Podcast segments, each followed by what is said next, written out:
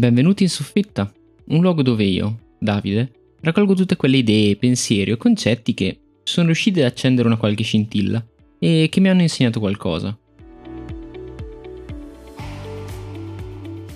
Nello scatolone di oggi parleremo di probabilmente la più grande band nella storia della musica, i Beatles, ma più che di loro parleremo soprattutto del percorso che ha portato all'uscita della loro ultima canzone, che per quanto il titolo di questo episodio possa essere fuorviante, non è Let It Be, anche se ne sentiremo parlare.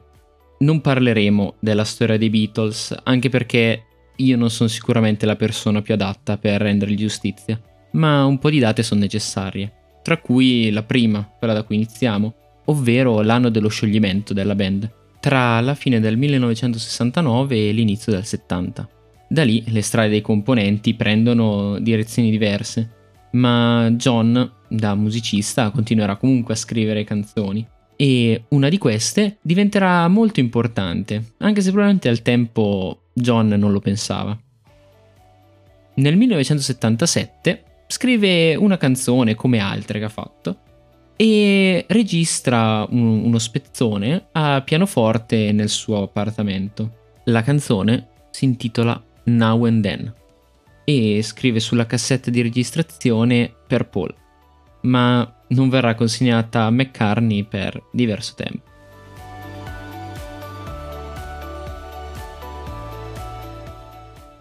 Quattordici anni dopo la scomparsa di John Lennon, la cassetta arriva al suo destinatario.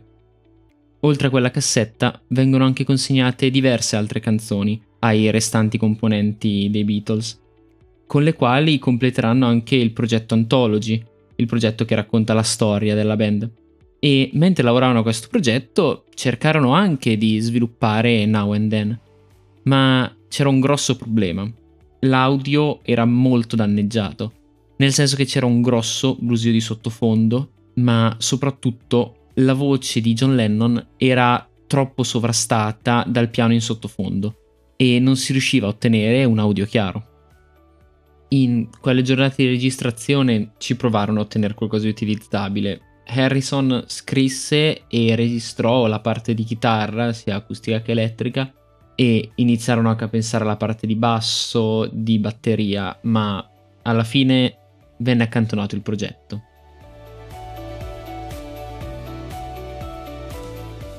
25 anni dopo, o meglio 3 anni fa, durante la creazione della serie documentario sui Beatles, Peter Jackson, il regista, fece creare un nuovo strumento, una nuova tecnologia, chiamata MAL, anche in onore di uno dei manager dei Beatles, Mal Evans.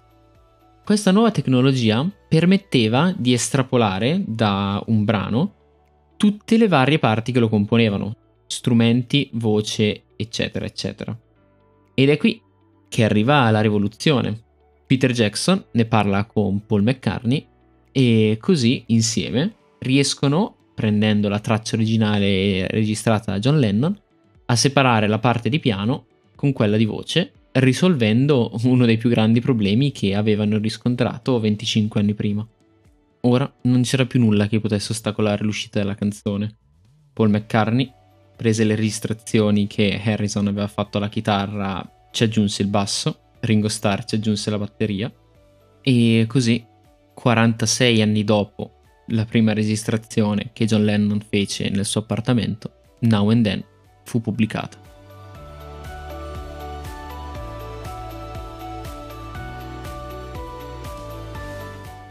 Prima di discutere su ciò che voglio che si salvi di questa storia, mi sembra doveroso parlare di un paradosso, il cosiddetto paradosso della nave di Teseo, un problema filosofico che narra di una nave, appunto una nave in legno utilizzata da Teseo e mantenuta in un museo.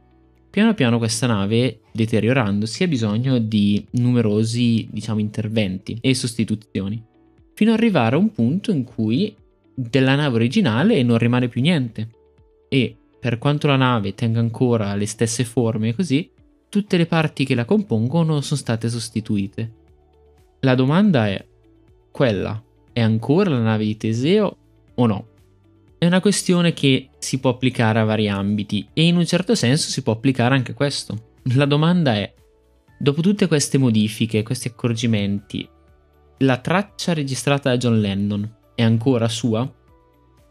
Partiamo col dire che per quanto mi riguarda la mia personale risposta alla domanda sulla nave Teseo è no, quella non è la nave di Teseo. Le parti che la compongono sono state modificate e quindi la nave di Teseo è andata persa. Però ritengo che invece la canzone Now and Then sia effettivamente l'ultima canzone dei Beatles. Quella sia la voce di John Lennon, così come tutti gli strumenti siano stati suonati da McCartney, Harrison o Ringo Starr. Qual è la differenza sostanziale? Per me la differenza sostanziale è cosa rende Now and Then una canzone dei Beatles. La nave di Teseo era semplicemente un oggetto venuto a contatto con l'eroe greco e quindi sostituendo le sue parti perde il suo significato intrinseco, ciò che la rendeva effettivamente la nave di Teseo. Una canzone dei Beatles, invece, una qualsiasi canzone in verità, è molto più delle frequenze che la compongono, delle onde sonore da cui è formata. E ritengo che, per quanto modificata possa essere la traccia originale di John Lennon, nulla è stato creato da zero e quella è ancora la sua voce, ma soprattutto c'è stata l'intenzione di John Lennon di registrare quella traccia, di scrivere quella canzone, così come c'è stata l'intenzione degli altri componenti di Paul McCartney di creare su questa canzone un arrangiamento, di pubblicarla. Ed è questo che rende una canzone tale, soprattutto questa canzone tale.